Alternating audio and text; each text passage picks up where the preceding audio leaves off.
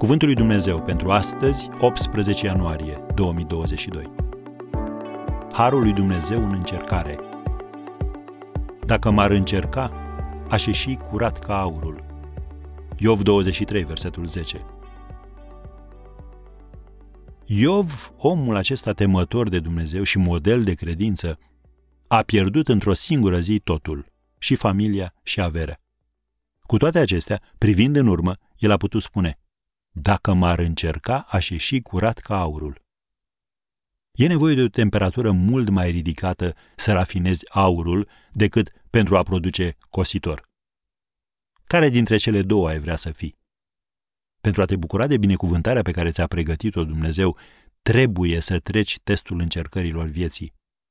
În zilele de început ale televiziunii, programele erau în mod curent întrerupte pentru 30 de secunde de sistemul de difuzare de urgență. Și acele întreruperi seamănă mult cu cele care apar în viețile noastre, neprogramate, deloc binevenite și care par să vină întotdeauna în cele mai nepotrivite momente posibil. Dar, spre deosebire de întreruperile din televiziune, încercările vieții nu durează 30 de secunde și apoi dispar. Nu, ele pot dura săptămâni, ani, în unele cazuri toată viața. Și s-ar putea ca motivul să nu-ți fie clar niciodată.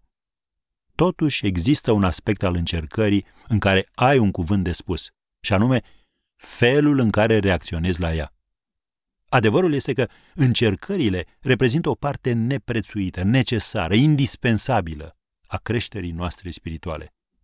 Fără ele nu vom crește și nu ne vom maturiza atât cât trebuie.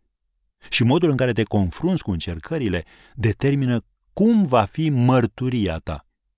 Apostolul Pavel scrie în 2 Corinteni, capitolul 4, versetele 15 și 16, căci toate aceste lucruri se petrec în folosul vostru pentru ca harul mare căpătat prin mulți să facă să sporească mulțumirile spre slava lui Dumnezeu.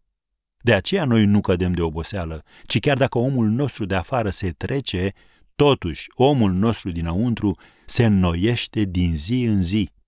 Am încheiat citatul. Concluzia zilei? Dumnezeu te umple cu har pentru fiecare încercare cu care te confrunți.